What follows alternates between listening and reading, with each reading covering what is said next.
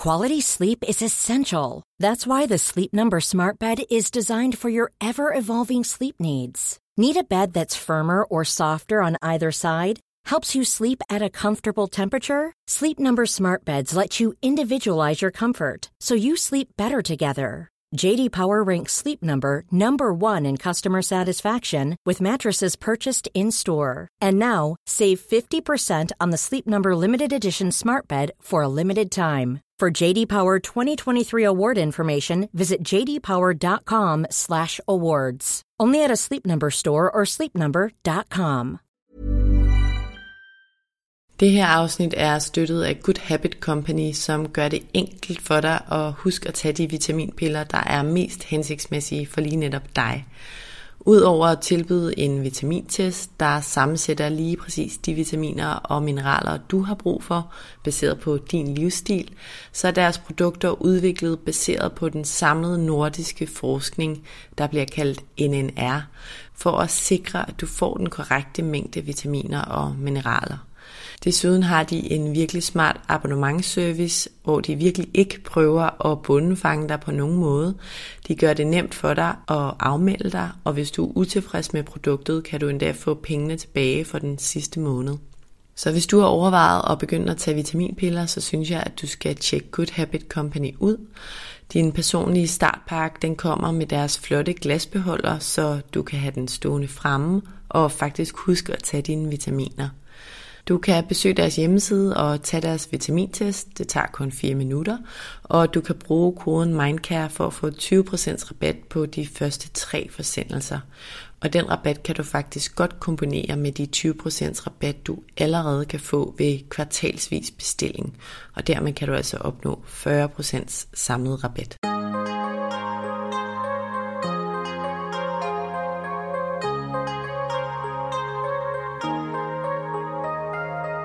Vores mentale sundhed er nedadgående, og det er til trods for, at vi aldrig har været rigere, aldrig har haft flere muligheder og aldrig har levet længere. Det skal vi tale om. Vi skal tale om alt det, der fylder inde i os. Min erfaring er, at når vi taler højt om de ting, så opdager vi, at der er mange andre, der bøvler med de samme ting. Jeg tror på, at vi kan lære af og inspirere hinanden ved at dele vores sårbarheder, erfaring og viden. Velkommen til Vores Mentale Sundhed, en Mindcare Collective podcast, hvor vi taler om store og små ting, der fylder inde i relateret til mental sundhed. Jeg håber, at du vil lytte med, og at du følger med på min Mindcare Collective profil på Instagram, hvor jeg deler indhold til refleksion, motivation og inspiration. Jeg hedder Lea Helmand. I podcasten i dag har jeg besøg af Mette Skjerbæk, som har startet Kammermeo, hvor hun i dag er kreativ direktør. Afsnittet i dag det er sådan lidt todelt, fordi først og fremmest så er det relevant at have Mette med i dag, fordi hun personligt har oplevet nogle svære ting i livet, og baseret på det skal vi tale om, hvordan man faktisk kan møde modgang i livet, være med det og trives i livet fremadrettet, på trods af hård modgang – Derudover så skal vi i afsnittet i dag også tale om noget andet, nemlig om selvomsorg. Mette hun går personligt og også i forhold til Camomeus brand særlig meget op i at passe på sig selv, på at give sig selv selvomsorg, altså behandle sig selv godt. Og det er noget, som der bliver talt meget om i dag, det her med, at vi skal være selvomsorgsfulde. Og jeg tror, at mange af os godt kan glemme det i en travl hverdag. Det kan jeg i hvert fald godt selv, selvom jeg prøver at huske det. Derfor skal vi i dag tale om lavpraktiske råd til, hvordan vi kan være selvomsorgsfulde over for os selv i en travl hverdag. Som altid, hvis du kan lide det, du hører, så vil jeg blive rigtig glad, hvis du vil rate podcasten i din podcast-app. Du kan smide nogle stjerner eller en thumbs up, hvad der end er muligt. Og hvis du har lyst til at støtte podcasten her, som jo ikke er gratis at udvikle, så er du som altid også meget velkommen til at donere et valgfrit beløb til MobilePay-nummeret 155503. Og nummeret det finder du også i tekststykket under afsnittet her i din podcast-app. Tak for at lytte med. Velkommen til Mette Skærbæk. Tusind tak. Mette, jeg er rigtig glad for, at du vil være med i dag i vores mentale sundhed. I dag der skal vi overordnet tale om selvomsorg og om selvkærlighed. Det er nogle termer, som mange nok har hørt, men jeg tror også, at mange måske er lidt i tvivl om, hvordan de rent faktisk skal bære sig ad med at være selvomsorgsfulde, sådan helt lavpraktisk. Og det kommer du med noget input til i dag. Men en anden ting, som vi også skal tale om i dag, det er, hvordan man møder livets modgang, og om, hvordan vi må skal bæres ad for at få det bedste ud af livet med alt, hvad det indebærer. Og det kommer både med gode og svære ting. Så vi kommer lidt omkring i dag. Du har personligt selv mødt modgang i livet. Det gør vi jo som sagt alle, men vi møder det på forskellige måder og på forskellige tidspunkter i livet. Da vi talte sammen i sin tid, der øhm, omkring den her podcast, der talte vi om, at du mistede din far som 11-årig, og din lillebror Kenneth som 36-årig, der begik selvmord, da du var ja. højgravid. Og på trods af de her to helt ubærlige hændelser, så har du formået at øve dig til at blive god til at se positivt på livet og få det bedste ud af det. I hvert fald det meste af tiden. Og derudover så øh, har din datter lige været ude i et trafikuheld. Ja. Og jeg vil skynde mig at sige, at hun har det okay. ja. Trods omstændighederne, men det er jo også meget relevant for det emne, som vi skal tale om. Og det kommer vi til at komme meget mere ind på. Erhvervsmæssigt så har du startet Camarmeo, som jo sælger en masse hudplejeprodukter, og du har gjort selvkærlighed til en stor del af det brand. Gennem Camarmeo så taler du og I en hel del om selvomsorg, om at vi skal passe på os selv og lytte til os selv, og vigtigheden af at styrke vores selvværd og emner som det, som jeg er jo kæmpe fan af. Og når vi om lidt har talt om din personlige historie og dit syn på livet som konsekvens af det, du har oplevet, så skal vi altså som nævnt tale lidt om, hvordan vi rent lavpraktisk kan være selvkærlige og selvomsorgsfulde i hverdagen. Så tak fordi du er her og vil dele ud af din personlige historie og erfaring. Meget gerne. Inden vi øh, kaster os helt ud i det, så vil jeg lige helt kort introducere dig. Du hedder Mette Skærbæk, du er lige fyldt 48 år. Du har døtrene Felina og Mila, og så er du kæreste med Kim, som har tvillingerne Amalie og Olivia. Så tilsammen har jeg altså fire børn. Og som nævnt har du startet Camameo, hvor du i dag arbejder som kreativ direktør. Og så er du særligt optaget af holistisk sundhed og at få det allerbedste ud af livet. Ja. Af det her ene liv, vi har. Hvilket som nævnt er noget, der fylder både hos dig privat, men også i dit arbejde. Ja, lad os kaste os ud i det. Lad os starte med at tale om det, du oplevede i livet, både som 11-årig og 36-årig, hvor du mistede to kære i dit liv. Det er jo noget, mange kommer ud for på et eller andet tidspunkt, men det her er lidt tidligere end andre, tror jeg godt, jeg kan sige. Kan du ikke fortælle lidt om, hvordan de her to tab har påvirket dig, og det, der fylder inde i dig?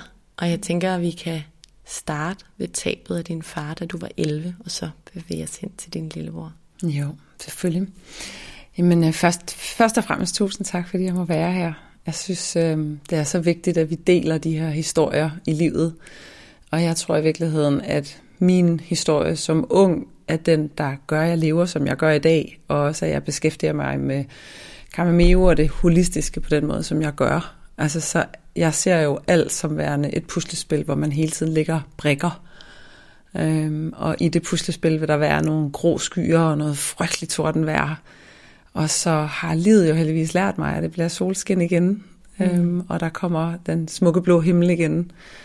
Så, øhm, så det tænker jeg bare sådan er sådan en meget godt starting point for, hvorfor jeg egentlig beskæftiger mig med det, som jeg gør. Øhm, og jeg voksede op i Svendborg, øhm, på Syfyn og på Ærø, og har en helt almindelig dejlig barndom, øh, indtil at min verden bliver rystet fuldstændig rundt som 11-årig, hvor jeg først mister min farmor, nogle måneder efter min far, og nogle måneder efter min mormor. Så mm. som 11-årig, der går vi til begravelser, og vi græder, og man prøver på at finde hoved og hale i, hvad pokker det alt sammen er for noget. Øhm, og jeg tror mere end noget andet, tænker jeg virkelig sådan, det er jo virkelig nemt at dø. Altså, jeg står, man står bare og kigger ned i det næste øhm, hul, øh, mm. Fyldt med jord, og tænker sådan, what? Og det, jeg tror bare virkelig, det gik op for mig dengang, at det er jo også mig en dag. Mm.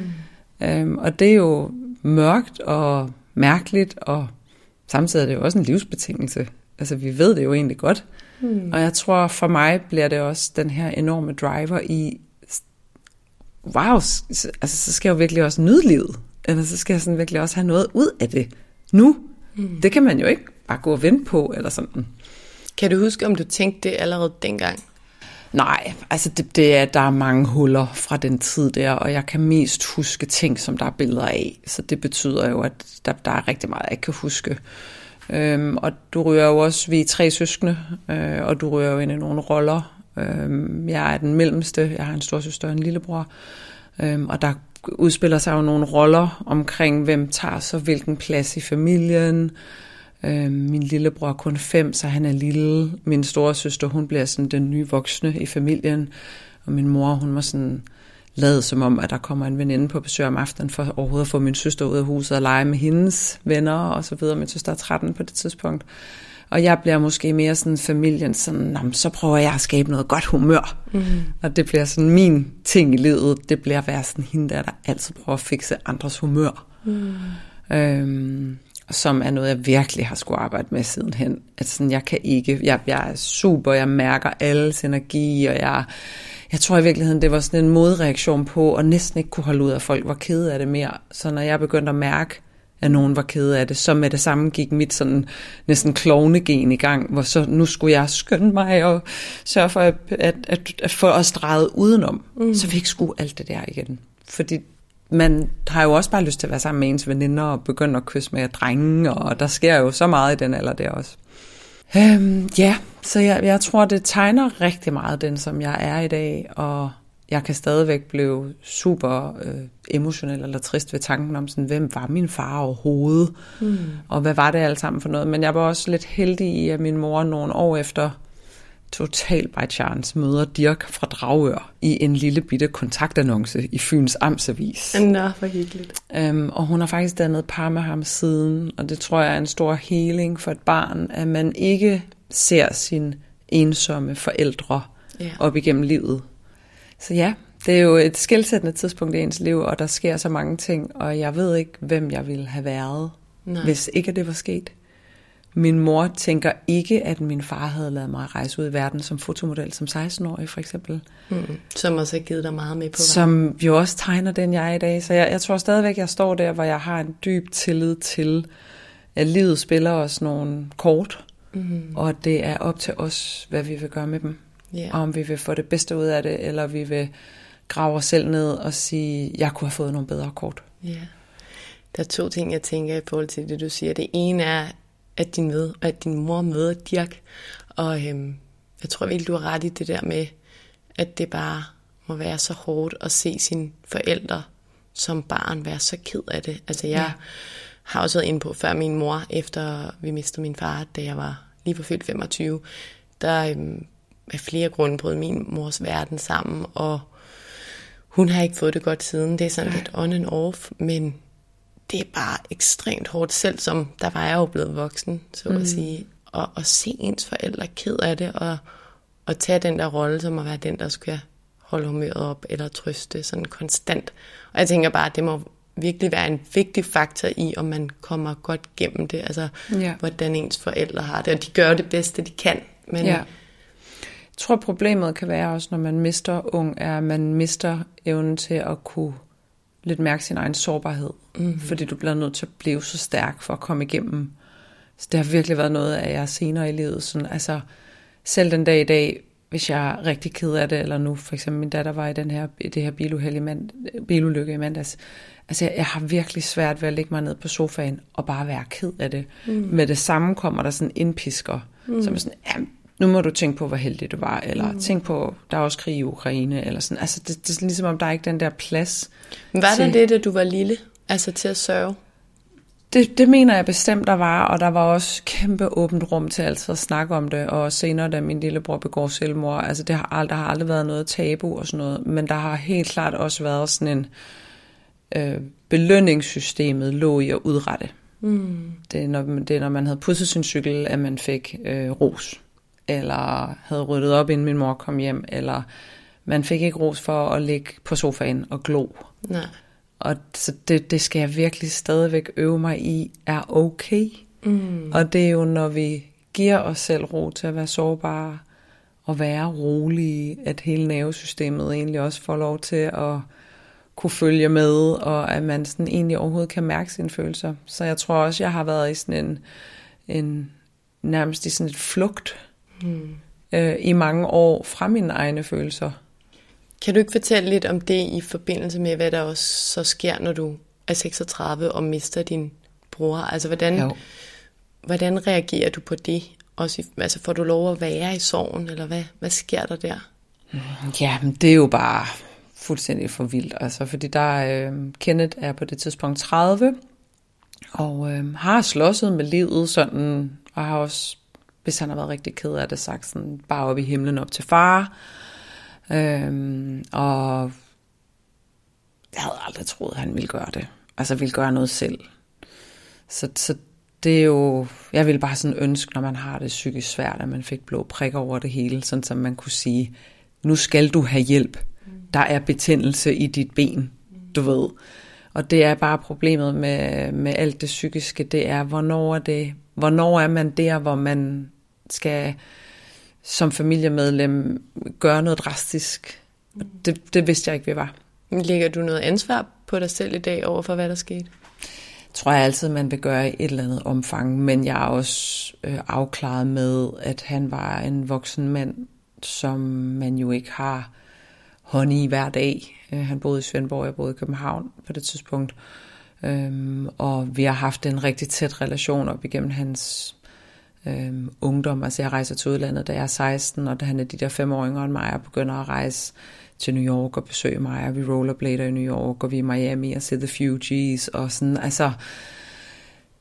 Kenneth var bare, jeg, jeg tror forskellen på mig og Kenneth var, at øh, mit sind når det er allermørkest, og jeg ligger med en stor højgravid mave, og min lillebror er oppe i himlen, og vi skal til Fyn og begrave ham, og aller, aller mørkest, så har mit sind en sådan en eventyrlig evne til at kravle igennem den der mørke tunnel, og så sådan være sådan, ej, det er faktisk ret flot vejr i dag.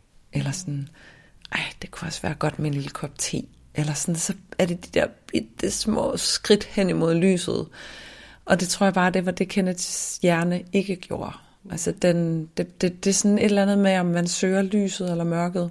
Og det er jo en kæmpe gave at kunne ja. det. Hvad tror og det er du? jo min gave. Ja. Det er jo, at jeg ved, at mit sind er lyst. Og det har jeg jo lært fra de her store tragedier, som jeg har været igennem i mit liv.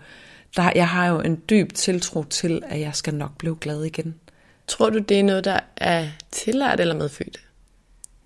tror, det er kemisk på en måde. Jeg tror, det er til, altså ikke medfødt. Mm. Jeg tror også, det, det handler meget om, altså sådan... Jeg har ikke svaret. Jeg nej, jeg har heller ikke. Men jeg tror da også, altså jeg har jo været meget optaget af, sådan, da alle de år, jeg rejste øhm, i udlandet, for eksempel, der i lufthavnen, der var der altid sådan en afdeling for selvhjælpsbøger, hed det dengang. Og så var det sådan noget Alkymisten og The Seven, Seven Spiritual Laws of Success og sådan noget. Jeg var helt optaget af det. Så det gør jo også, at du begynder at træne din hjerne mm. til at tænke positivt. Mm. Så hønen og ægget og alt det der, ved det ikke. Men, men det er måske den gave, jeg så har fået fra de tab, jeg har haft, det er, at jeg har en dyb tro på, og jeg mærkede den også lige igen i mandags, hvor Felina øh, blev øh, banket ned på en motorvej, øh, hvor jeg, jeg har en dyb tro på, at jeg skal nok klare livet. Altså, jeg skal nok komme igennem. Ja. Har du lyst til at fortælle lidt om, hvad der skete i mandags? Ja, det kan jeg sagtens. Hun var øhm, med gymnasiet. De skulle op på nogle øh, vinmarker, og trafikken sløver ned, og kassebilen bag hende ser det ikke, og øh, smadrer ind i bilen og totalt skader den. Og øh, det er egentlig et mirakel, at de to unge damer, de kommer ud af bilen, uden der er sket dem noget. Øhm, og kunne man så bare sætte et flueben ved det, men så er der jo hele det der efterspil, som der sker bagefter, som selvfølgelig er, hvad hvis? øhm, og hvordan man får dem hjulpet godt igennem. Og, øhm, ja, det, det, er, det er jo en lang, forfærdelig historie op i ens hoved egentlig af, hvad der kunne have været sket, og mm. den omstændighed, man kunne stå med nu. Og nu bliver jeg også rørt igen, fordi det netop sådan, det aktiverer jo måske det stærkeste i mig, som er den her grundlæggende frygt, mm. som, øh, som jeg jo bærer i hvert fald mere end, øh, ja, jeg ved for eksempel min kæreste gør. Mm. Så mit nervesystem er jo sådan egentlig grundlæggende altid lidt klar til at skulle klare noget, der er svært. Mm. Som, øh, så det øver jeg mig også rigtig meget på, at sådan lære at være sådan lidt whatever. Mm. altså, man, at, at jeg kan jo ikke, jeg kan ikke, jeg kan prøve at sikre mig, at der ikke sker noget, men det kan jeg jo ikke. Nej, det kan, kan ikke. Det, det viser i mandags jo også bare. Og heldigvis er de jo helt okay fysisk, de to, og nu skal vi bare hjælpe dem godt igennem med og blev glad for at køre bil igen og sådan nogle ting. Ikke? Men, og tak for at dele det. Ja. Jeg tænker, noget jeg kommer til at tænke på også, nu siger du også, der er forskel mellem dig og din kæreste, og det kan jeg virkelig også mærke, der er ved mig og min kæreste i forhold til det der med, en ting er bekymringer i sig selv. Ikke? Jeg ved jo godt, og det prædiker jeg også på Mindcare Collective, og på den måde er det også en god reminder for mig selv, men 80% af en bekymringer bliver jo ikke til noget. Og min kæreste er så god til at være sådan, hvorfor er det, vi skal tale om det der? Det er slet ikke sikkert, det bliver til noget. Og jeg vil bare gerne, jeg er også sådan en, du ved, helgardere mig og sørge for, at alt er godt, ikke? Øhm, og det er bare, det kan bare give unødvendigt mange bøvlede tanker med sig og gå ned den vej. Og det andet, tænker jeg, at der var også en, der skrev til mig på et tidspunkt her via Mindcare Collective om faktisk, om jeg ikke kunne snakke med nogen omkring det der med, hvordan man går sig fri af de der katastrofetanker, når man er blevet mor. Mm. Fordi måske ligger det nok mere til kvinden, jeg ved det ikke. Men det der med, jeg kan i hvert fald også kende, når jeg kører bil og har begge mine små børn med, mm. jeg kan bare få den der tanke, sådan, okay, hvad er der nogle, apropos trafikuheld, der smadrer ind i mig lige nu. Og det er jo nemt at gå ned ad den vej og være sådan, oh, og hvis man dyrker det, kunne jeg forestille mig, at man kunne ende med at få angst, hvis man hele tiden får de der katastrofetanker. Men det gælder jo om, som jeg ser det i hvert fald, at, at slippe dem øh, de fleste gange. Og det, det er jo netop et liv levet i frygt. Ja. Altså, og det er vi kvinder jo mestre i. Fordi så har vi da i hvert fald øh, sikret os, at vi har... Altså, jeg, jeg tror, at det der med, at vi bærer børnene i os, og allerede der, der starter hele det her øh, nervesystems ansvar for, øh, er jeg en god nok babyspag-agtig. Ved, spiser jeg rigtig, uha, hvor det nu, blev jeg nu for, for fortravlt. Altså sådan, allerede der starter hele den der, nu skal vi, nu skal vi skabe de her små væsener her, det er jo et mega ansvar. Altså, mm. jeg har jo sådan meget, altså hele min barndom har jeg været i, i haven med mine forældre, og jeg er sådan meget Mother Earth, og jeg, sådan, jeg tror virkelig, vi er forbundet med naturen, dybt, dybt forbundet.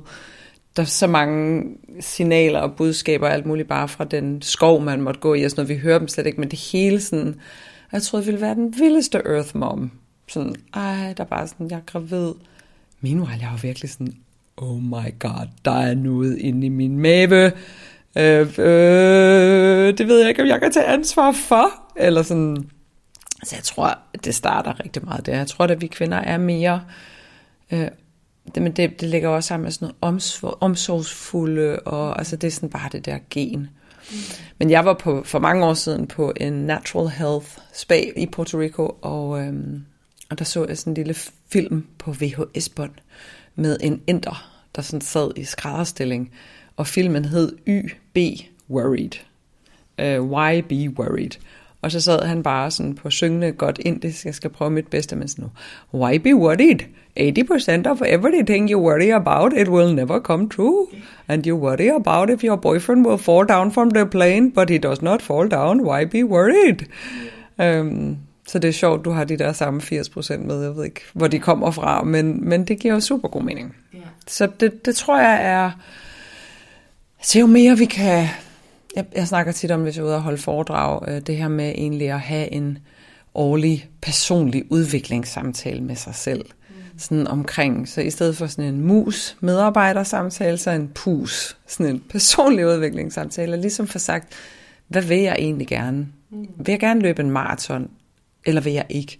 Skal jeg have dårlig samvittighed hver gang alle mine veninder skal løbe maraton, men jeg ikke skal? Eller sådan lidt, lidt lægge sig en plan, Mm. Og på samme måde sådan, vil, vil jeg gerne bekymrer mig vildt meget. Så kan man jo sige, det ved jeg faktisk godt. Jeg har det godt med det. Så føler man mere kontrol. Eller man kan også være sådan, nej, nu vil jeg virkelig prøve at gøre noget ved det.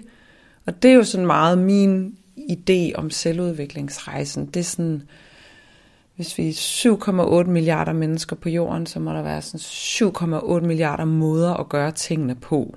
Der er bare ikke sådan one size fits all, og jeg bliver så forbavset, når mennesker synes, de skal sådan belære andre yeah. om, hvordan man skal gøre noget. Um, så det der med sådan virkelig at tabe ind i sådan, hey, hvad er egentlig vigtigt for mig? Yeah.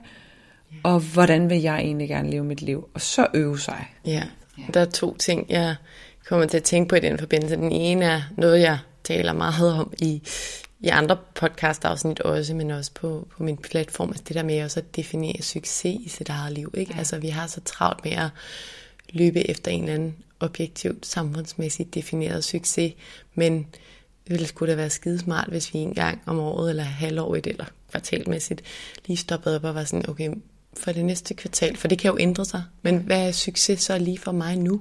Ja. Er det, at jeg er 100% med min datter, som har været i et trafikuheld, eller er det at nå 10 foredrag på en måned, eller, ja. eller hvad er det? Og samtidig, den anden ting, det, de her daglige intentioner, ikke? det kan jo tage lidt ind i det samme, men sådan, ja. Det kan virke sådan lidt selvhjælpsagtigt, men min erfaring er i hvert fald, at når man sådan om morgenen lige, det er overhovedet ikke hver dag, jeg husker det, men lige prøve at sætte sig sådan intention for dagen. Altså, hvad, hvad er det, jeg gerne vil have ud af i dag? Hvor er det, mit fokus skal være? Også fordi jeg, jeg tror også, at et stort problem er egentlig, at lad os sige, at øh, jeg fik holdt 10 foredrag, og hvis du egentlig havde spurgt mig, om det var, er det et mål, at jeg så kunne have sagt, ja, det er et mål. Men det der med at nå at fejre det, mm. Altså det, det, det faktisk tit ville mangle, fordi så var jeg videre til næste mål. Mm. Så hvis jeg havde sat mig ned, sagt, mega gerne at holde 10 foredrag, så gjorde jeg det, og så fejrede jeg det. Mm. Så begynder vi jo at være mm. til stede i vores eget liv. Øh, og så får jeg kuldegysninger nu, fordi det er i virkeligheden sådan måske det, som jeg også i de senere år, øh, og med hjælp fra en rigtig klog mand, også har øvet mig mega meget på. Det er netop det her med at være i de ting, man laver. Mm.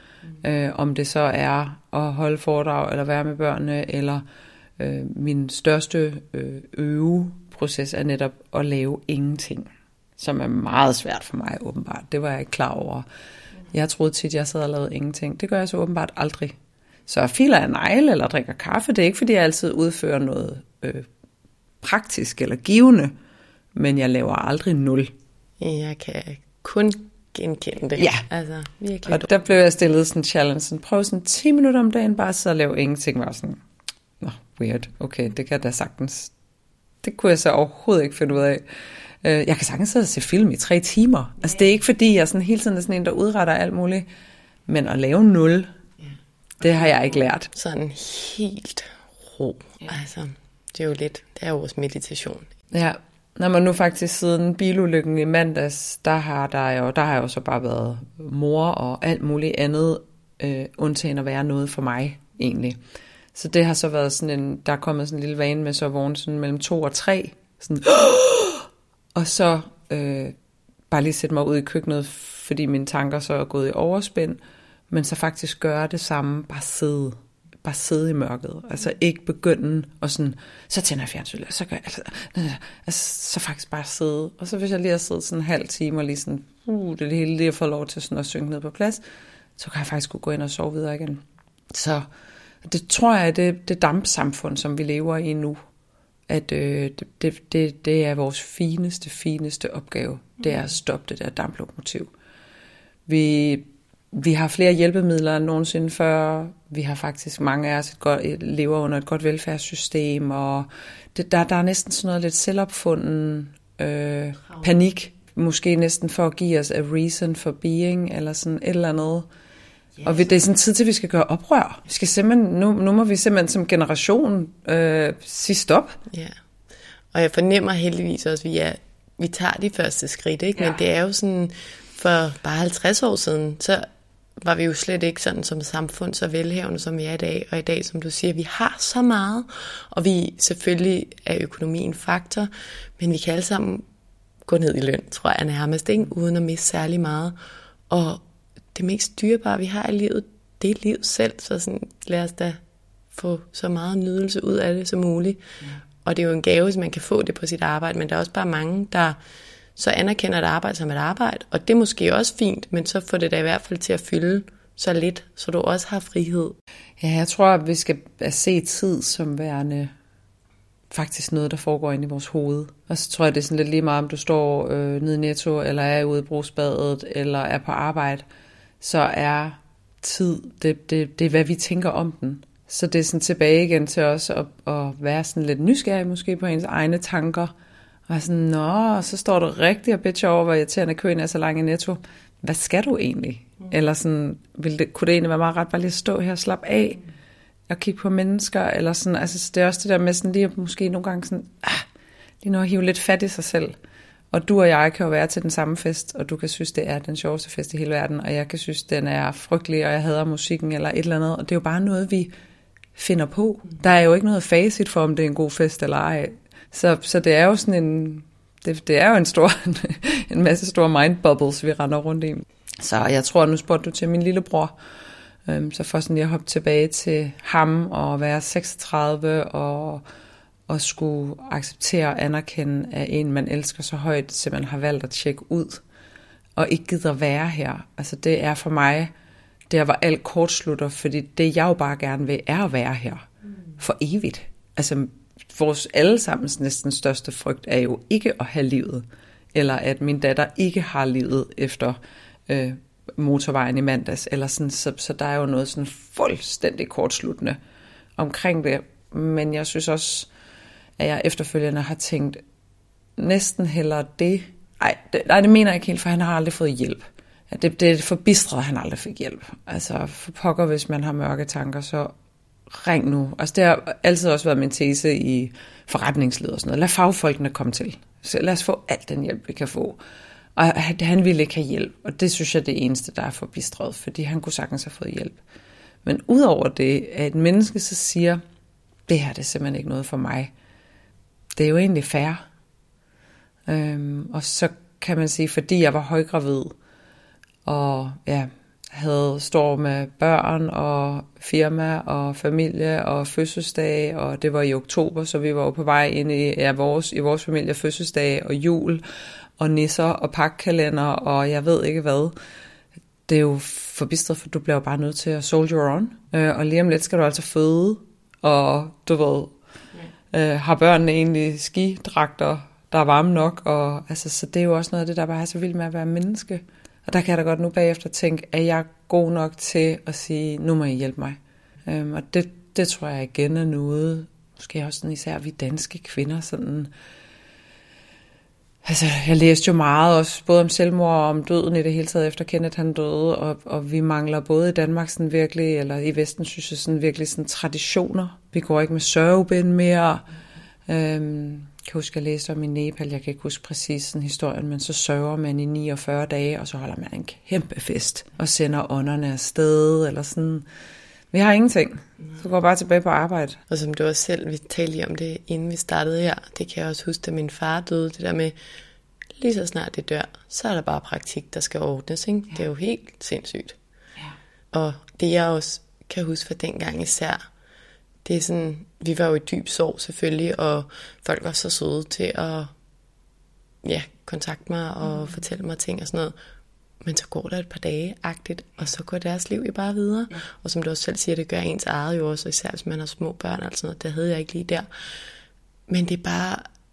Jeg har faktisk tænkt meget over, hvorfor er der ikke flere, der har spurgt mig til min far. Altså jeg har jo heller ikke sagt, ej nu har jeg brug for at snakke om min far, men det ville da måske være rart, at folk havde spurgt lidt mere, og så man kunne have sagt, det gider jeg ikke lige snakke om nu. Og jeg ved, at der er kærlighed fra alle mine venner, og det er ikke for at sige, at der, var, der er noget galt, for jeg har sikkert heller ikke gjort det med andre måske, så jeg har selvfølgelig efter den historie prøvet at være lidt mere fokuseret på det, men nu er det syv år siden, det er lige været syv år siden hans dødsdag, og det fylder jo stadig, altså, men den der død, vi, vi snakker ikke rigtig om den, og jeg kan ikke rigtig finde ud af, om det er berøringsangst, eller vi ikke rigtig ved, hvad vi skal sige, før vi har prøvet det, eller sådan. Det er en svær størrelse. Jeg tror, øh, jeg tror alle de ting, du siger, så tror jeg også den der side af sådan, hun ser glad ud, så vil vi ikke bringe det op. Mm. Eller sådan, og du har jo så evigt ret. Altså, at vi øh, tværtimod altså blev ved og bringe det op, blev ved, blev ved, blev ved, indtil personen er sådan, ej, nu gider jeg altså ikke snakke om mm. det mere. Øhm, fordi det, det har i hvert fald været min helbredelse på en eller anden måde, både med min far og også senere med min lillebror, har været bare snakke om det. Og blive ved og ved og ved med at snakke om det, og, og simpelthen ikke lade det blive til den her, det her mørke sådan inde i ens egen krop, altså noget uforløst eller usagt. Ja, og en ting er, hvis man er så reflekteret over, det usagt, men jeg tror også nogle gange, det kan fylde, uden man måske tænker over det, fordi livet ligesom bare går videre, og mm, så ville man måske have haft godt af at tale lidt mere om det, eller sådan, det ved jeg ikke, jeg har bare tænkt over, at givet vide, at man kunne gøre det anderledes, eller netop det der med, kunne der være nogle traditioner, der var hyggelige? Ja, altså jeg får nogle gange lyst til sådan, jeg har jo altid tusind nye idéer, ikke? men jeg, jeg får virkelig lyst til nogle gange at skabe en, en bevægelse, en community og en, og en traditioner og omkring, hvordan vi sovebehandler. Øhm, fordi det, vi mangler det virkelig i den måde, synes jeg, som at vi, altså der er også kultur, hvor hvis der, hvis der er nogle af de nærmeste, der dør, så i syv dage sætter du dig på gulvet, mm. og så kommer de nærmeste og laver mad til dig, og du må ikke rejse dig. Du må kun sørge. Og, og prøve at tænke, hvor rart. Øhm, og simpelthen kun måtte sætte sig ned og sørge, altså til, til at man næsten lige vil eksplodere og være sådan, nu gider jeg ikke mere, men, men rent faktisk at få lov til det, ikke? Så, så der er en, en del af det, som vi mangler i vores samfund, øh, og som jeg tror også kan gøre, at det kan virke, jeg tror, vi, jeg tror, der er jo en stor ensomhed i vores samfund i dag, vi fjerne fra hinanden. Mm. Øhm, man ved det jo også fra blåzonerne omkring, hvor folk lever længst. Øhm, de har især tre primære steder i verden, og der, der den, de mener jo, at den største driver for, at de lever længst, der er den community, de har, den fællesskabsfølelse. Og hvis ikke du har trukket gardinerne forbi, så er der rent faktisk nogen, der opdager det og banker på og spørger, hvad er der, Maren? Hvorfor er du ikke op i dag og drikke morgenkaffe? Ikke? Ja, det er jo også det, studier peger på, altså igen og igen, at det, der egentlig sikrer sådan langvarig glæde, og også at vi lever længere. Det er både det, du også kort var inde på før, at være i nuet og til stede og nyde de små øjeblikke, men det er nære relationer, og det bliver sagt igen og igen, og alligevel er vi sådan, vi dyrker det også, men, men man kunne godt samfundsmæssigt dyrke det mere. Det er selvfølgelig også en kulturel ting, som du er inde på, ikke? men det er godt nok vigtigt at huske, især i de her teknologiske tider. Ja, og så, så er det jo i bund og grund også sjovt, at vi er så optaget af det gode liv. Fordi, som du også selv sagde før, før velfærdssamfundet, altså der var vi jo optaget af overlevelse. Det behøver vi så ikke at være optaget af mere nu, fordi vi skal faktisk, øh, der er ikke nogen kartoffelhøst, som, som går skidt det år. Øhm, så nu har vi så fundet, fundet noget andet og, og rodet rundt i for, for at sikre os vores vær måske. Jeg, jeg, jeg synes, vi står på tærsten til at skulle gøre noget oprør. Jeg synes, at vi super intelligente, og vi er stærke, og vi, vi har så meget medvind med så mange ting. Jeg, jeg, jeg føler virkelig sådan, at vi skal til også at bryde ud af historien mm. om, at så var vi sådan nogen fortravlede nogen, eller så var vi øh, sådan det og det, eller det. Altså sådan der, jeg, jeg vil synes, det var så sejt, og jeg prøver også at snakke med mine børn om det, sådan det der med, sådan, at vi, at vi skal altså vi skal, nu, nu kender vi den historie, mm. men hvad, hvad er den næste historie? Hvor ville det være rart, hvis vi kunne være dem, der gik ned i historien, som også sagde, stop, stop, stop, stop, stop. Jeg gider altså ikke at være på skærm i 24 timer i døgnet, eller altså vi faktisk sat nogle grænser. Jeg tror helt sikkert, det er det, der er ved at ske, og selvom det går langsomt. Og jeg kan mærke bare det her med, at jeg nu har taget en pause fra konsulentbranchen, som den var også virkelig dejlig på alle mulige måder, og det var mere, mega skræmmende at, at sige farvel til den, eller i hvert fald på gensyn. Men det er ret vildt, når man så er kommet ud af den, at man er sådan, wow, sådan kan livet også være. Og så møder jeg jo flere og flere i det, jeg laver nu, som lever på en helt anden måde, som aldrig har været i den forpæsede verden. Det er meget interessant at være sådan, nej, vi vil bare gerne bruge tiden på ting, der gør os glade, og sådan, hvor jeg lige nu befinder mig midt i det hele, ikke? og i kæmpe proces, men det er ret inspirerende, jeg tror bare, der kommer mange flere med den unge generation, der kommer nu.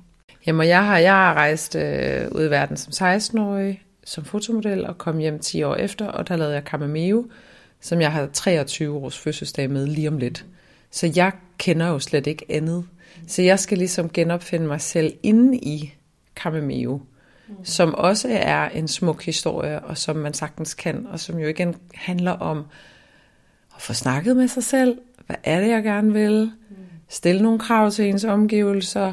Men det er det der ansvar i at tage sig selv seriøst, mm. og, og virkelig sådan forvente, at jeg må gerne være, jeg må gerne have nogle ønsker til mit liv, eller jeg må gerne være sårbar, jeg må gerne være stærk, eller sådan, men virkelig at tjekke ind med sig selv. Det, det tror jeg sådan er noget af det sådan, åh, hvis vi kan have fokus på det og sige sådan, jeg er det værd, altså det må jeg gerne, jeg er vigtig. Og det handler jo netop rigtig meget af det, vi faktisk kommer ind på i de her afsnit, jeg, jeg taler med eksperter om og privatpersoner, det er jo selvværd. Altså det er sådan, vi grundlæggende hviler i, at vi er okay, lige meget hvad samfundet og andre gør, så, så får vi bare meget mere frihed og glæde. Ikke? Jeg tænker, at det her det er et meget godt tidspunkt at, at skifte til ja. anden del af podcasten, fordi det jo i dag handler om to lidt forskellige ting, men først og fremmest tak for at dele din, din historie.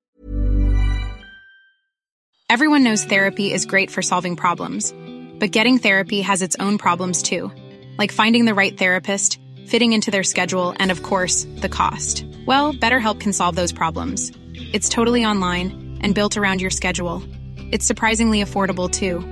Connect with a credentialed therapist by phone, video, or online chat, all from the comfort of your home.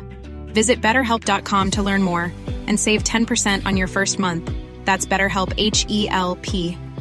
This is Paige, the co-host of Giggly Squad, and I want to tell you about a company that I've been loving, Olive and June. Olive and June gives you everything that you need for a salon quality manicure in one box. And if you break it down, it really comes out to $2 a manicure, which is absolutely insane. It's also so easy to get salon worthy nails at home with Olive and June. The difference between how your nails used to look when you did them yourself and now with the Manny system is a complete game changer. The best thing about Olive and June too is it's a quick dry, dries in about one minute, lasts for five days, and full coverage in up to one to two coats. Visit oliveandjune.com slash perfect Manny 20 for 20% off your first system. That's oliveandjune.com slash perfect Manny 20 for 20% off your first system.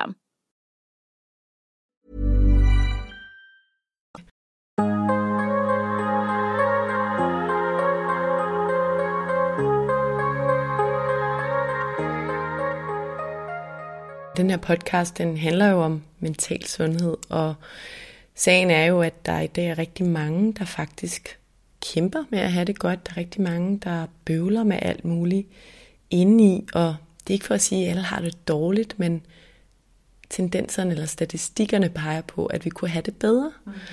Og det er jo ærgerligt, når vi har det her ene liv. Der er altså mange, der går og bøvler med en masse ting, og ja, det kan både være små og store ting, men det er i hvert fald sådan unødvendig meget stress og unødvendig mange bekymringer og lavt selvværd, som vi talte om, og nogle overbevisninger, der i hvert fald kan tage glæden væk fra nuet, i stedet for at give livet værdi og nærvær. Og der bliver i dag talt meget omkring selvomsorg, som nævnt i begyndelsen, selvkærlighed og begreber som compassion.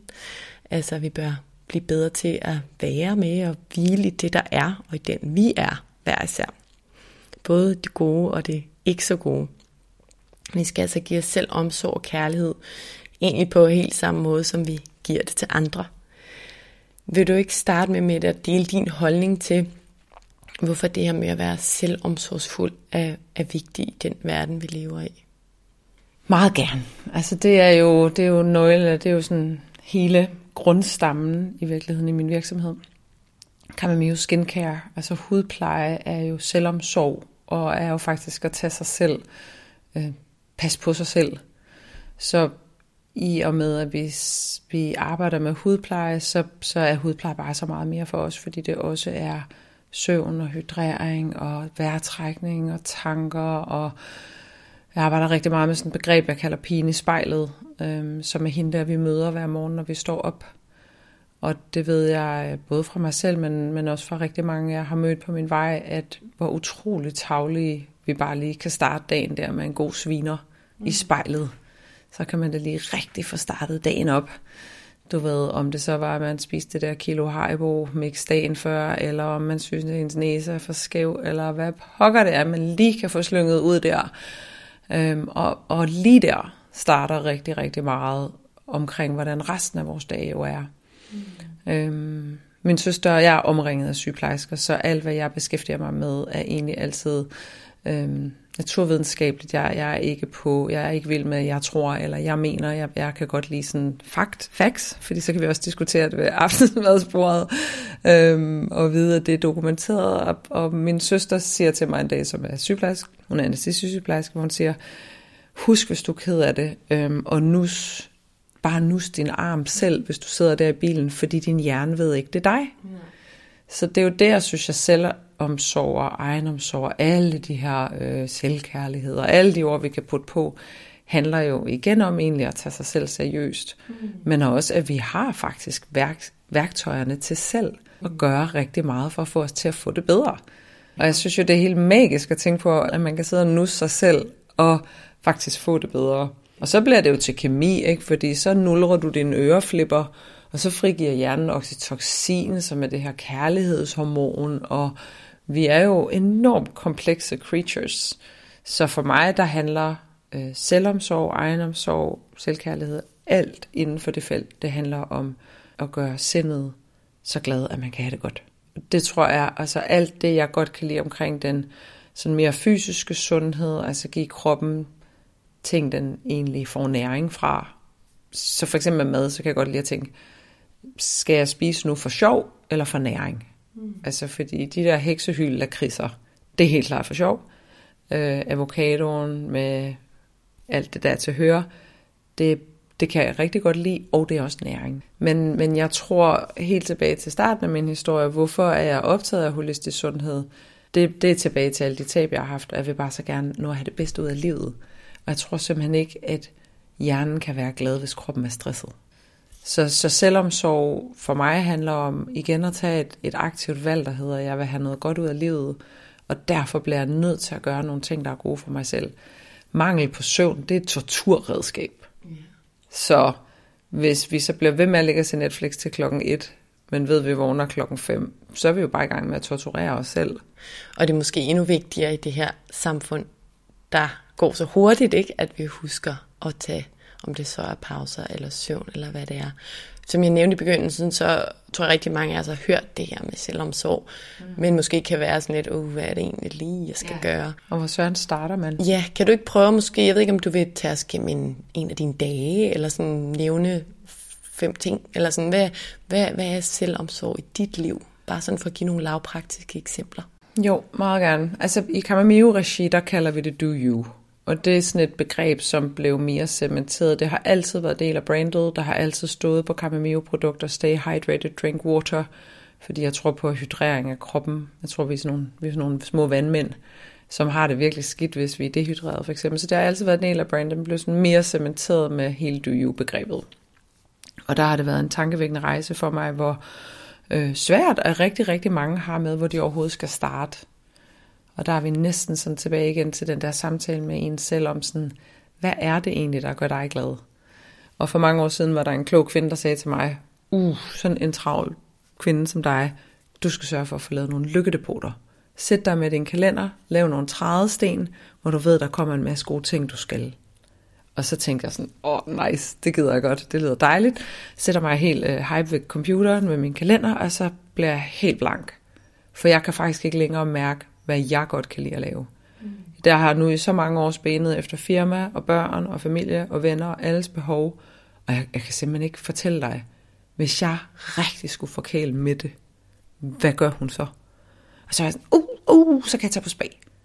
Ja, men det er faktisk efterhånden meget arbejdsrelateret for mig, for så er jeg klart fire produkter med, jeg skal teste, og altså, der er min hjerne jo arbejdsmæssigt også i gang. Og jeg, jeg endte simpelthen med, at det første lykkedepot, jeg lavede, det var at gå en tur ved vandet. Mm. Øh, og jeg er fra, fra Sydfyn, fra Svendborg, og vokset op i vandet. Og der er noget ro og noget... Min far er på havet for mig på en eller anden måde. Men så det, det er vi jo igen tilbage til den der udviklingssamtale med en selv. Hvad gør det egentlig, der gør mig glad? Og så tror jeg, det er baby steps derfra. Øhm, jeg kan se det også fra alle de lives, vi lavede under corona-lockdown, der handlede om do you og så videre, at folk sagde, kvinder sagde især, jeg ved simpelthen ikke, hvor jeg skal starte. Så for mig, der kan det være sådan noget som ikke at starte dagen i løb. Og insistere på, at det simpelthen, altså i dag, da jeg kommer fem minutter for sent herover, det er grænseoverskridende for mig. Men det er en, jeg, jeg må stoppe mig selv i at snakke med mig selv om, hvor fjollet det er, at jeg overhovedet registrerer noget, som du sikkert ikke engang opdager. Så allerede der, der er jeg ved at give mig selv et kram og sige, det må godt komme fem minutter for sent. Mm. Det er også, når jeg tager mig tid til at tørbørste om morgenen. Jeg, der, der er jeg inde og aktiverer nervesystemer, lymfebaner, blodcirkulation og kram. Hele kramfaktoren. Det er også for mig at, at tage sig tid til mig. Så jeg tror, det er, det er der, hvor vi på flyet får at vide, at vi skal tage iltmasken på før selv, før vi gør det på andre. Det er faktisk at begynde at skabe den plads i vores hverdag og sige til vores børn, nej, nu kan jeg ikke hjælpe dig med at bygge Lego, for nu er det min tur. Øhm, og nu går jeg lige en tur rundt om blokken, eller altså det er simpelthen begyndt at påkræve sig stunder, hvor det er en selv, der er i fokus. Og det, det lyder, når jeg siger det, så tænker jeg, det gør vi da også, men det gør vi ikke. Mm-hmm. Fordi, og min veninde, som er psykolog, hun har sådan en fantastisk historie, øhm, hvor hun, øhm, hun blev spurgt under et interview, hvad er det bedste ved dit hus? Og så sagde Marie, det er mit badekar. Og så sagde journalisten, ej hvor, hvor skønt, at du, så hvad, hvad laver du så sådan en rigtig spa-session? Og, sådan, og så gik det op for Marie, at hun i de år, de havde boet i huset, altid har sagt, at det bedste ved hendes hus var badekarret, men hun havde faktisk aldrig været i det. Fordi at hver gang hun skulle til at i det, så tænkte hun, hun kunne lige øh, ordne køkkenet først. Eller hun kunne lige hjælpe barnet med lektierne. Eller, så hun har faktisk aldrig været i det. Og det er jo sådan en, synes jeg, super relevant do you egentlig historie på sådan, jamen, hvad end det er, der gør dig glad, så handler det om at begynde at bane vej ja. til at skabe plads til det. Og jeg tror virkelig, mange kan genkende det. Jeg kan i hvert fald. Altså det der med både evige to-do-lister, men også når vi bare er vant til at præstere og eksekvere, der, bare, der er jo altid noget, du kan gøre. Altså, der er altid et eller andet, uh, hvis jeg gør det der nu, så har jeg mere tid i morgen. Mm-hmm. Altså finder du bare noget andet at fylde din dag med i morgen. Mm det er også derfor, sådan, i hvert fald for mig, jeg synes det der med, når vi tager i sommerhus, det er jo også lidt en kliché, men, men der er ikke de der ting, jeg kan gøre. Og det kan virkelig være sådan et pusterum, synes jeg. Og den anden ting, jeg kommer til at tænke på, det var, jeg talte på et tidspunkt med en stresscoach, der, øh, nej, jeg slog en stresslæge, som var med i et afsnit, og hun, hun præsenterede det her begreb langsommelighed. Og det lyder så simpelt, men det gav i hvert fald i min verden bare så god mening, fordi jeg er sådan en, der virkelig multitasker og tidsoptimerer, og så, du ved, et barn halvt på armen eller nede ved benet, mens man hakker virkelig hurtigt, hvor sådan, jeg har en veninde, hun er virkelig god til at lave mad roligt, mm. og jeg er altid sådan, wow, og jeg prøver virkelig at øve mig sådan, ja, selvfølgelig når man har to små børn, skal det nogle gange gå hurtigt, men jeg er bare altid hurtig, altid hurtig. Men hvorfor, hvorfor skal det nogle gange gå hurtigt, når man har to små børn? Hvor, hvor, hvad skete der, hvis de kom 10 minutter senere i seng? Hvad skete der, hvis man stak dem en yoghurt før aftensmaden? Altså det er jo fordi, vi laver historier alle, altså i vores hoved om, sådan her, så er det sikkert. Ja. Så har jeg det under kontrol, eller sådan, så følger jeg min egen profeti. Mm. Så den der pyt knap og sådan, altså det, det er meget grænseoverskridende for mig, fordi jeg, jeg hader faktisk sådan lidt ordet ligeglad, eller ligegyldigt. Og sådan, hvis jeg spørger sådan, vil I have det eller det at spise? Og mine unger siger, jeg er ligeglad. Så er jeg sådan, så får I slet ikke noget mad. Altså sådan, ej, ej, ej, jamen, uh, så strider det hele på mig, og det er, jo, det er jo et eller andet, jeg så har med mig fra min barndom. Men hvor lige nu jeg mega øver mig på at hele tiden være sådan, jeg er ligeglad. Det, det er lige meget. Altså, så, så det er jo, er træning. Ja, jeg kan godt føle det, også fordi jeg forestiller mig lige, at min kæreste spurgte mig om et eller andet så vil jeg nok altid have en holdning. Men jeg tror, det bliver ret sundt at øve sig i at sådan, det er ligeglad med. Du vælger. Ligeglad. Ah! Se, hvad der kommer ud af det. Ja. Til jul, øh, her til jul, der lancerede vi faktisk sådan et, øh, et spille, et kort øh, med 52 spillekort, som er do-you-kort, til at, at man kan trække et øh, hver dag, eller hver anden dag, eller når man har lyst. Og så er der bare en lille bitte do-you-handling på. Og det kan være noget så simpelt som at åbne alle vinduerne i ens hjem, og så luft alt det ud, man ikke gider have mere. Eller det kan være at sætte sig og skrive et kærlighedsbrev til sig selv, eller at booke en date med sig selv. Og en, jeg også elsker, det er sådan at gå i bad, og så forestille sig, at alle ens bekymringer, de bliver vasket af med vandet og løber ud i afløbet. Mm. Så jeg tror, det er de der, det er tilbage til sådan, det, det er ikke at booke et spagophold i Karibien. Eller, altså sådan, vi bliver nødt til at komme ned i hverdagsniveau, mm. Og som du siger, langsomt. Altså være til stede i de her ting, som at vi, at vi øh, gør, og nyde dem. Og så lige pludselig begynder man jo sådan, jeg, jeg har et rigtig godt minde fra at gå ud i IKEA på sådan en rigtig travl IKEA-dag, men lige pludselig sådan at mærke hvert et skridt, jeg tog på sådan en anden måde, og høre alle lydene og dufte duftene og sådan, og være der. Og det var faktisk lige meget, om jeg var på en øh, månerundfart, eller jeg var i IKEA, for jeg var der. Og det er måske det højeste, vi kan nå hen til, det er faktisk at være der sådan med det, vi laver. Jeg synes, når man lykkes med det der, det lykkes jeg med nogle gange, jeg tror også, jeg har fortalt det før, men jeg kan blive enormt faktisk øh, sådan berørt, altså på den gode måde, men jeg kan nærmest få tårer i øjnene, når jeg virkelig føler den der connection til naturen, eller lokalet, eller sådan, det er ret vildt. Ja, eller, eller vennen eller veninden, hvor man lige pludselig virkelig hører, hvad de siger. Ja. Eller ja. så. Så det er jo væren i sig selv i verdenen, som på en eller anden måde tror jeg, med den type opvækst, vi har haft, øh, mange af os, det er noget, vi skal genlære, og det er noget, vi skal øve os på, og, og også forstå, at sådan, jeg tror heller aldrig, man når i mål. Altså nu, jeg, nu begynder mine børn at være store, så jeg skal også finde ud af, sådan, hvad, hvad betyder den dag, de så er flyttet hjemmefra? Skal jeg så til at opfinde en hel masse travlhed for at være værdig til at være i verden? Eller skal jeg så rent faktisk virkelig have de der kæmpe store drivhus, jeg går og drømmer om. Øhm, altså sådan, men, men jeg tror aldrig, man er færdig.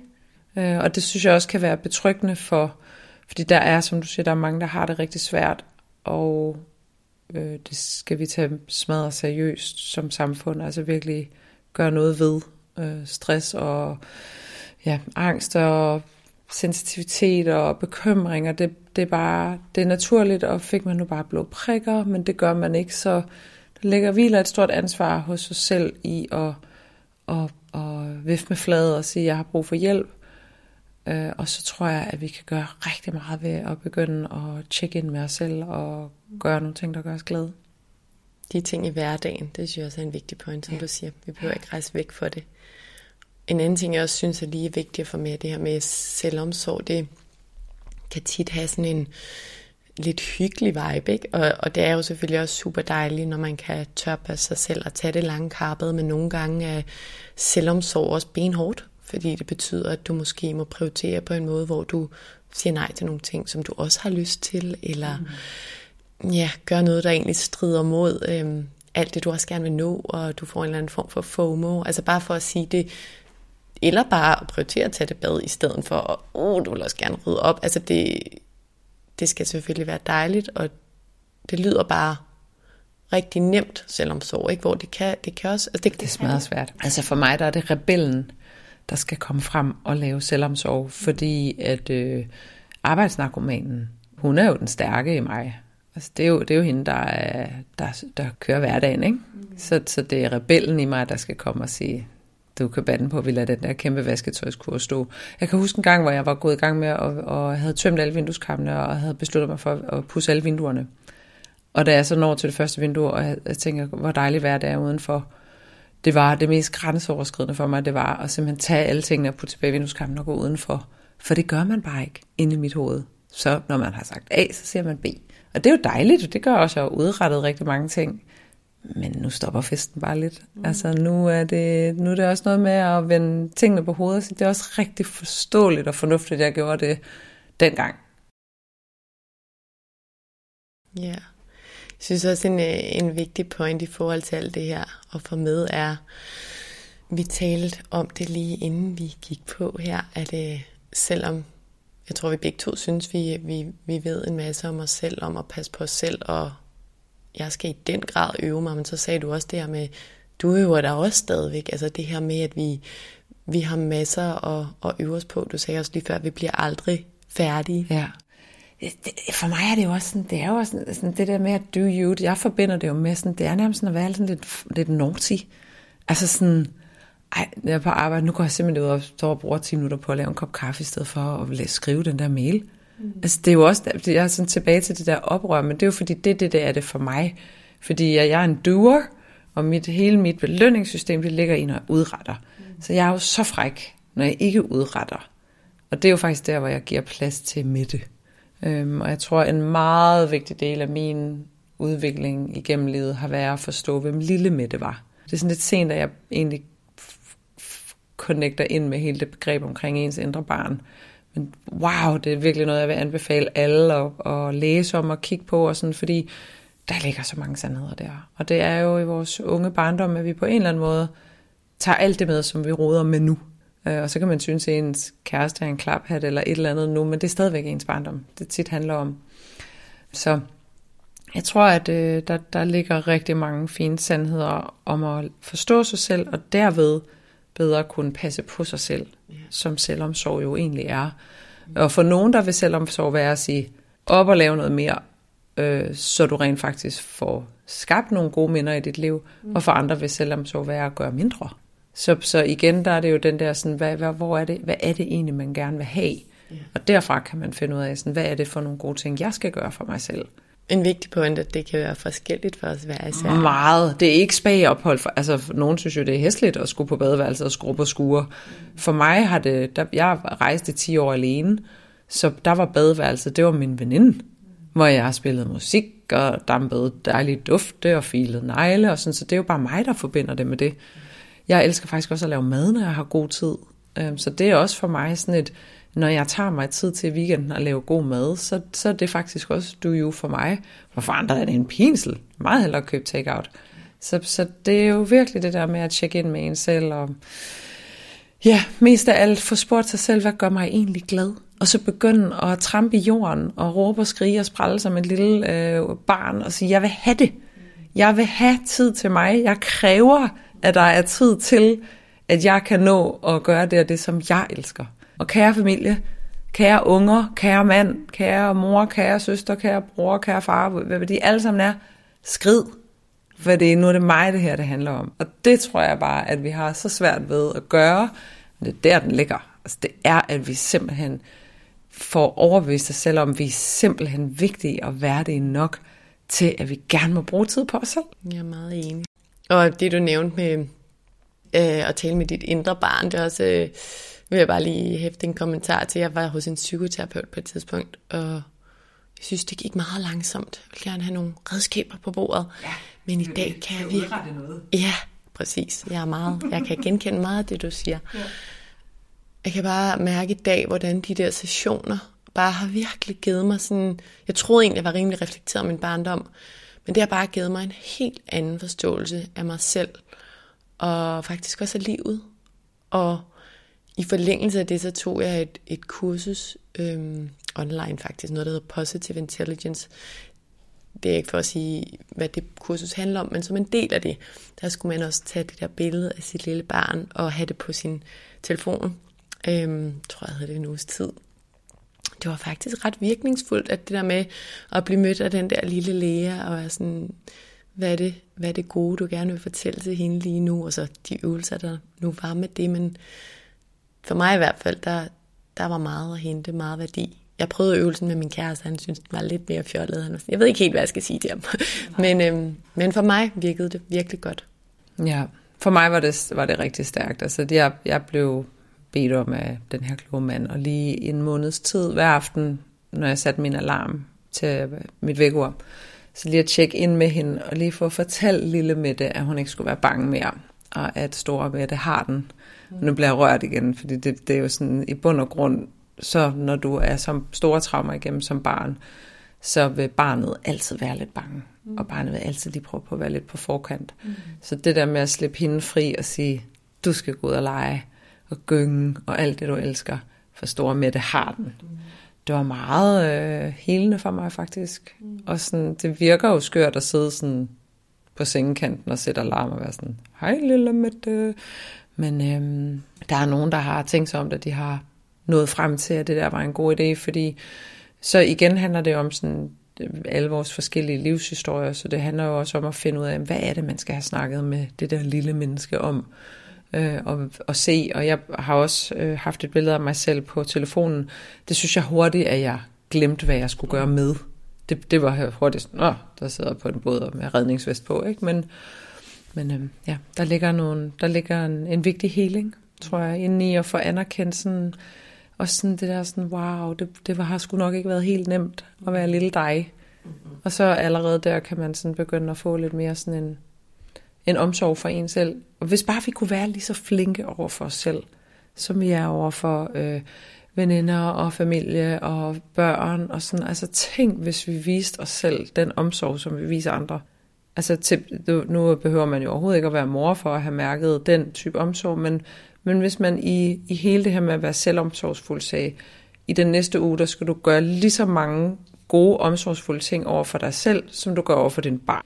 Så prøv lige at forestille dig, altså sådan, man vil jo stå og tænke, hvad skal jeg nu finde på? Ja. Altså, for vi er jo slet ikke vane med det. Måske er det en udfordring til lytterne her, om ja. at prøve den næste uge, hvis man er forældre, at gøre det i forhold til, hvad man vil gøre ved sine børn, og ellers imod en god veninde. Altså, behandle dig selv, som du behandler en, du virkelig holder af den næste uge. Ja. Prøv det. Med det, vi er ved at være ved vejs inde, men inden vi stopper, så vil jeg som altid gerne høre dig om, hvis du baseret på det, vi har talt om i dag, baseret på din egen historie og din erfaring, skulle give lytterne tre råd, tre reminders med på vejen, sådan lidt opsummerende, hvad vil du så nævne? Så vil jeg sige, at det første, øh, det er at prøve at begynde at øve sig i at tale pænt til personen inde i spejlet. Øh, jeg har selv bemærket, at jeg faktisk sjældent har øjenkontakt med mig selv, når jeg kigger i spejlet. Øh, jeg er mere flakne all over cremer og whatever, men, men der er faktisk er så også sådan lidt sådan en undvielse. Så det der med sådan faktisk at kigge sig selv i øjnene, øhm, og så kan det være sådan en god øvelse, simpelthen at tvinge sig selv til at sige noget sødt til sig selv. Øhm, sige, jeg synes, din frisyr er pæn for tiden. Eller hvad pokker man kan finde på. Øhm, det vil være mit ene råd. Virkelig at prøve at begynde at tjekke ind med personen inde i spejlet. Den øhm, anden ting er øh, at have sådan en anerkendelse af, at en glad hjerne øh, starter med en glad krop. Så at behandle kroppen, øh, for mig holistisk sundhed er egentlig bare at være i balance med naturen. Spis mad, der ser ud sådan, som naturen har lavet den. Ikke overspise, ikke underspise, få sovet nok. Altså sådan give kroppen de der grundelementer, som vi stort set alle sammen godt ved, hvad er. Og størstedelen af det, det er gratis. Drik vand, træk vejret, sove, gå en tur, bevæge dig. Altså sådan, at hvis vi gerne vil have det godt, altså og øhm, tjekke ind i, at øhm, det starter med en, et, en glad hjerne starter med en velfungerende krop.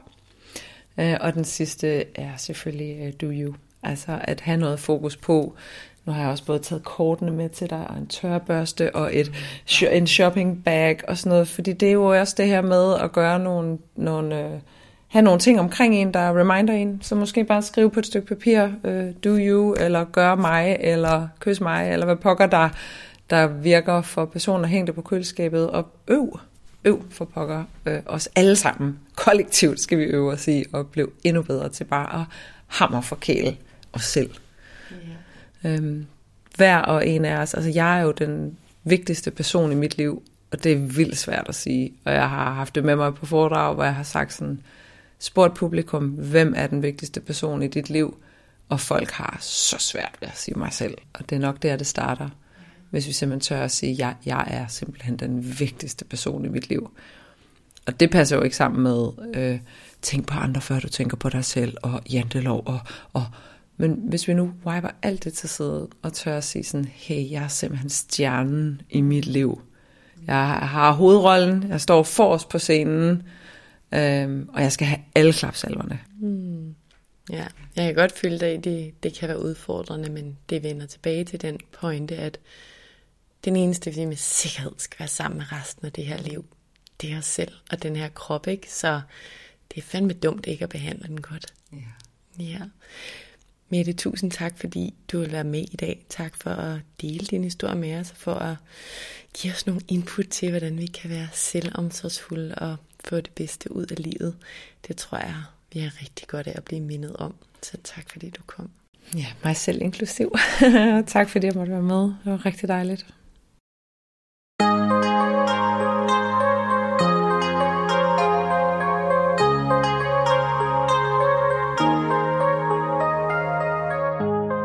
Jeg synes, at Mette hun nævner så mange fine og vigtige pointer i snakken i dag. Først og fremmest så tror jeg, det er en gave, hvis vi kan formå at dyrke et lyst sind, som det tyder på, at Mette hun gør.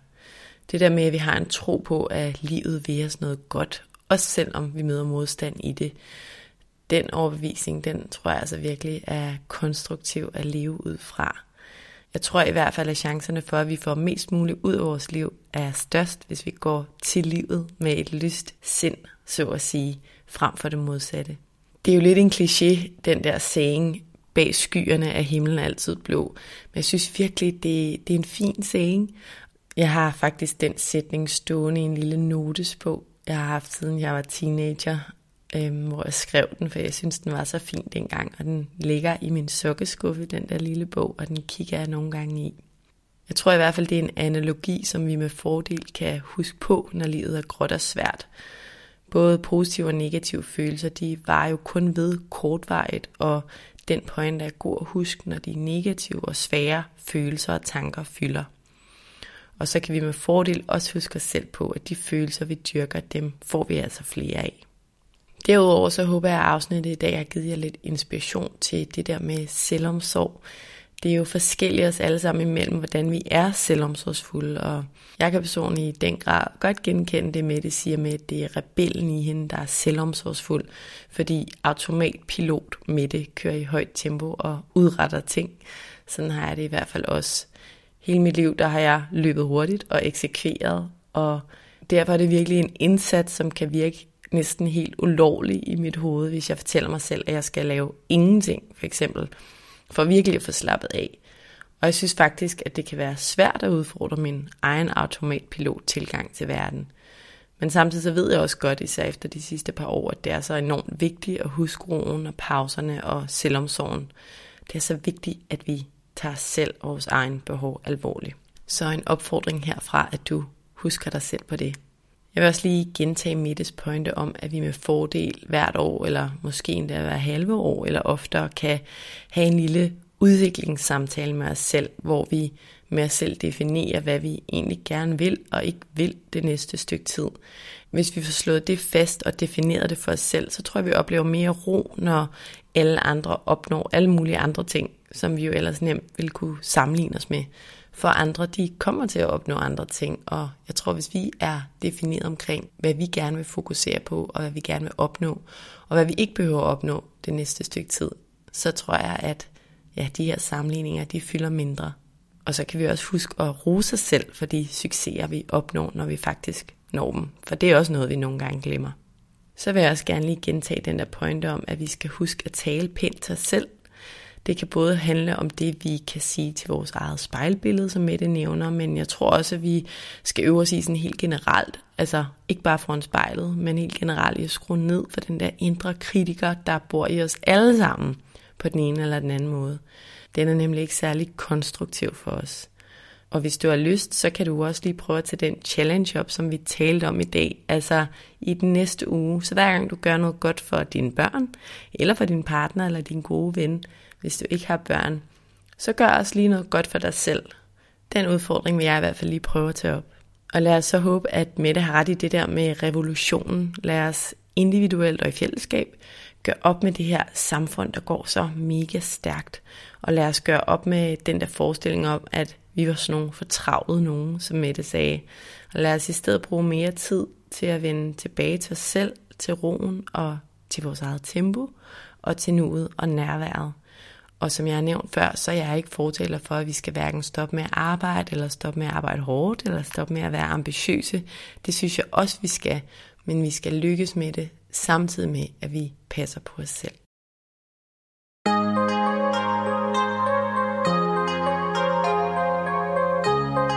Tusind tak, fordi du lyttede med i dag. Hvis du kunne lide det, du hørte, så håber jeg, at du vil trykke på subscribe-knappen, så du altid ved, hvornår der udkommer et nyt afsnit. Du må også meget gerne rate podcasten her og skrive en kommentar i kommentarfeltet herunder, hvis du har noget på hjerte. Du er som nævnt også altid meget velkommen til at støtte podcasten her med et valgfrit beløb, hvis du kan lide det, du hører og gerne vil høre mere som det. Det kan du gøre via MobilePay til nummeret 155503, som du også finder i tekststykket herunder. Som det aller sidste, så vil jeg også opfordre dig til at skrive til mig, hvis der er nogle særlige emner, du rigtig gerne vil høre om i relation til mental sundhed og til det, der fylder inden i os. Enten fra et ekspertperspektiv eller igennem en personlig beretning. Skriv til mig via min Instagram-profil, Mindcare Collective, hvor jeg i øvrigt håber, at du følger med, eller skriv til mig via min hjemmeside mindcarecollective.com. Tak fordi du lyttede med.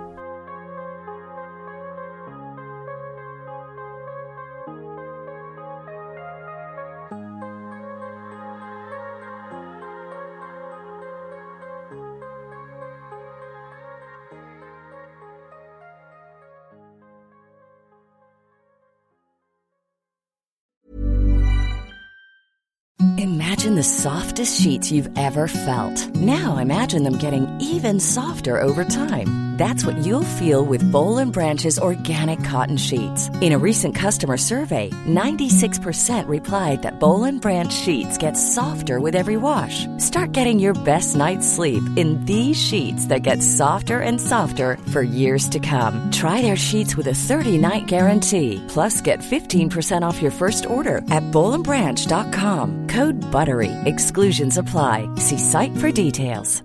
Mom deserves the best, and there's no better place to shop for Mother's Day than Whole Foods Market. They're your destination for unbeatable savings, from premium gifts to show-stopping flowers and irresistible desserts. Start by saving 33% with Prime on all body care and candles. Then get a 15-stem bunch of tulips for just $9.99 each with Prime. Round out Mom's menu with festive rosé, irresistible berry chantilly cake, and more special treats. Come celebrate Mother's Day at Whole Foods Market.